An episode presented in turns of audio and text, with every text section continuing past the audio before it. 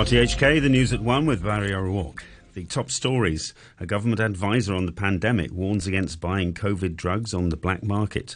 The Food and Environmental Hygiene Department has called on a slaughterhouse contractor to ensure safety following a fatal accident yesterday.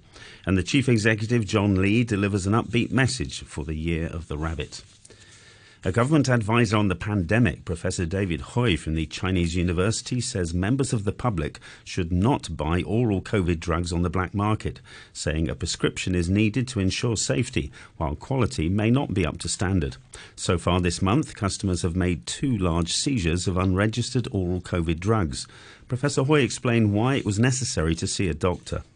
When we prescribe oral antiviral, we need to know what medications the patients are taking. For example, for the Pfizer medication Paxlovid, if the patient is taking anticoagulant uh, or if the patient is also taking antiarrhythmic, then there is drug interaction with the Pfizer product. So in those situations, we need to switch to MSD product. It is not advisable to go for to go for the, the black market to purchase the unregistered drug because you don't know whether there will be drug interaction in, in every case. Professor Hui also said the mask mandate should remain, especially during the winter flu season when respiratory viruses are active. But he said the mandate could be removed after the flu season, provided the COVID situation is under control, although masks should still then be worn in certain situations. There are also some scenarios that we need to continue universal masking, uh, including traveling by public transport, going to healthcare facilities like hospitals and clinics, and also in the nursing home and disabled home setting. I think the, the masking should be continued because these are the high risk areas. And in fact, uh, if you look at uh, Singapore and South Korea, these countries are also continuing masking for traveling by public transport uh, in healthcare facilities and also nursing home and disabled home settings. The Food and Environmental Hygiene Department says it's very concerned about a fatal accident at a slaughterhouse yesterday where a butcher died while trying to slaughter a struggling pig. The department said the man was an outsourced contractor and it has asked his employer to make sure safety standards are met. Priscilla Ung has the details. Police say the incident happened at the Sheung Shui slaughterhouse at around 1 p.m. when the 61 year old butcher was about to kill a pig he had already knocked out with an electric stun gun but the pig regained consciousness and put up a struggle, during which the man fell to the ground. Officers said the man's left foot was injured by his meat cleaver during the commotion, and he died after being taken to North District Hospital. The force said the cause of death has yet to be ascertained, while the Labor Department said it was investigating the accident. The chief executive, John Lee, says the year of the rabbit will usher in a new start and provide new hope for Hong Kong, adding that the economy will continue to grow and tourist attractions will fill up with visitors. Frank Young reports.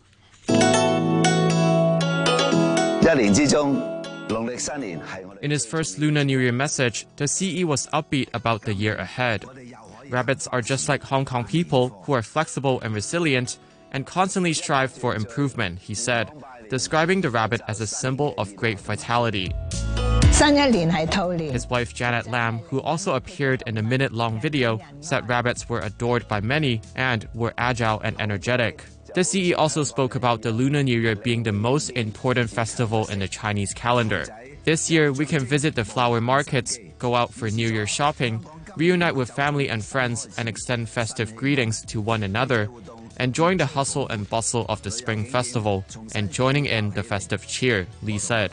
My wife and I wish all Hong Kong citizens a happy, healthy, and blessed Year of the Rabbit, he added.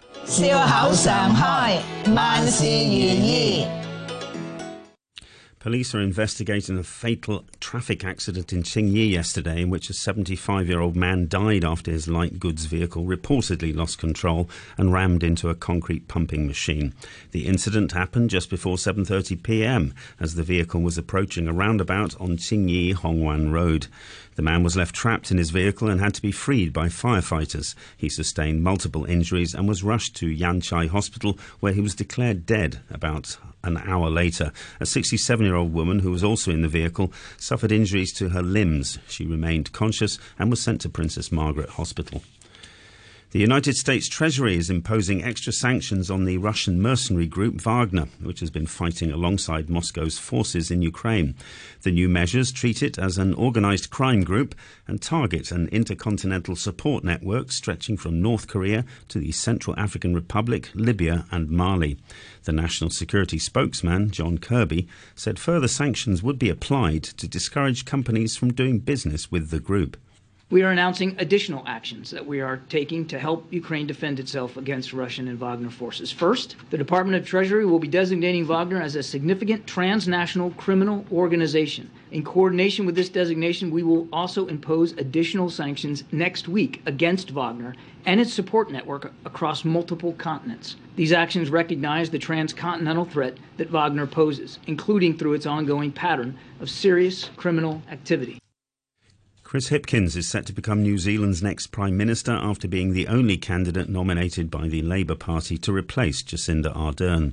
He is currently Minister for Police and Education. Mr Hipkins gained prominence as Minister for COVID during the pandemic. Jacinda Ardern announced earlier this week that she would stand down after five and a half years as leader. Here's Mr Hipkins. Uh, I'm incredibly optimistic about New Zealand's future. Uh, I'm really looking forward to the job. I'm feeling energised and enthusiastic, uh, and I'm looking forward to getting into the work. So, uh, I do want to uh, to thank the people of New Zealand as well uh, for their patience during this process. I acknowledge that the resignation of a prime minister is a big thing. President Volodymyr Zelensky has said Ukraine will have to keep pushing to be supplied with modern tanks after a meeting of allied nations in Germany ended without an agreement to provide them. The spokesman for Ukraine's defense ministry, Yuri Sak, said he was sure the delay was only temporary whichever way you look at it, it is in the interest of the international community of free nations to help Ukraine end this war fast. And of course, with tanks, we would be able to do this faster. Now, we are slightly disappointed, but at the same time, we are confident that this is just a temporary pause in making that decision because we are confident that our allies understand the risks and they understand the needs of the Ukrainian army on the battlefield. Germany has insisted it is not blocking the delivery of German made Leopard tanks, which other countries want to send. The French President Emmanuel Macron has announced plans to substantially increase military spending as part of a strategy aimed at strengthening the country's armed forces.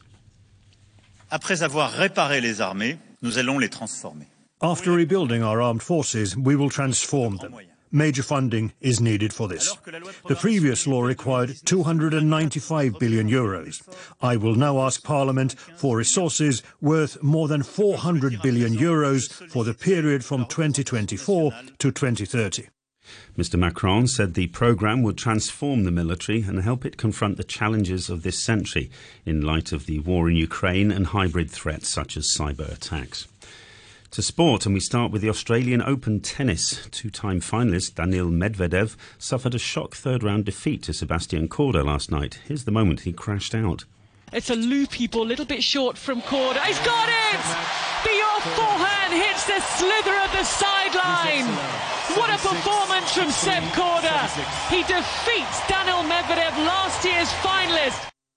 The BBC's Russell Fuller gave his assessment of Korda's achievement as top players continue to fall in the men's draw at Melbourne Park.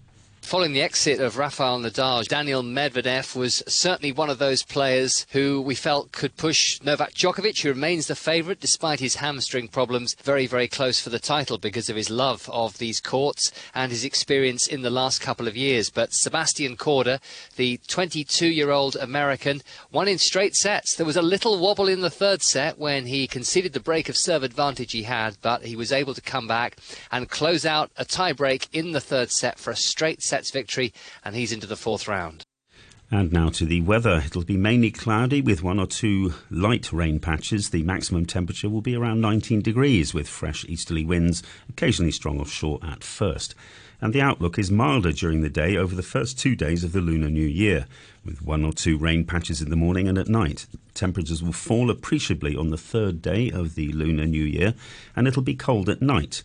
There will be a cold morning on the fourth day of the Lunar New Year, and currently the temperature at the observatory is 18 degrees Celsius with a relative humidity now at 69%. To end the news, the top stories once again.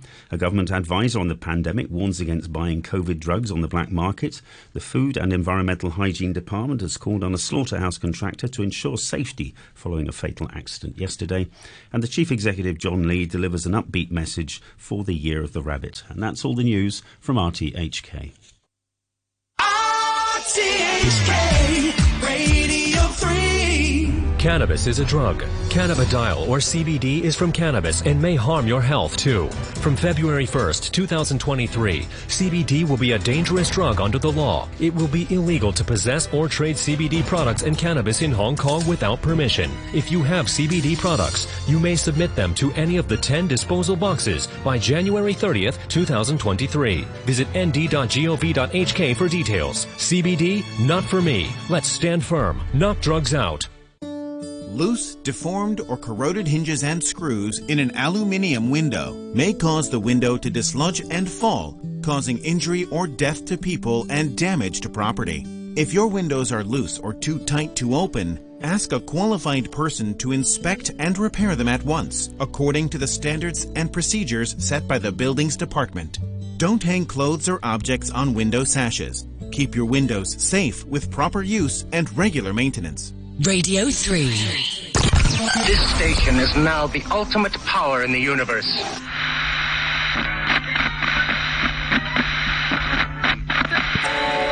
Yes, today it's about the karaoke tracks and getting to tons of requests, trying to get through them all, as well as music masterclass coming up. This first one to kick off the hours of dedication from Mung Mung to Alex, Xiaoning, and my superstar Zoe.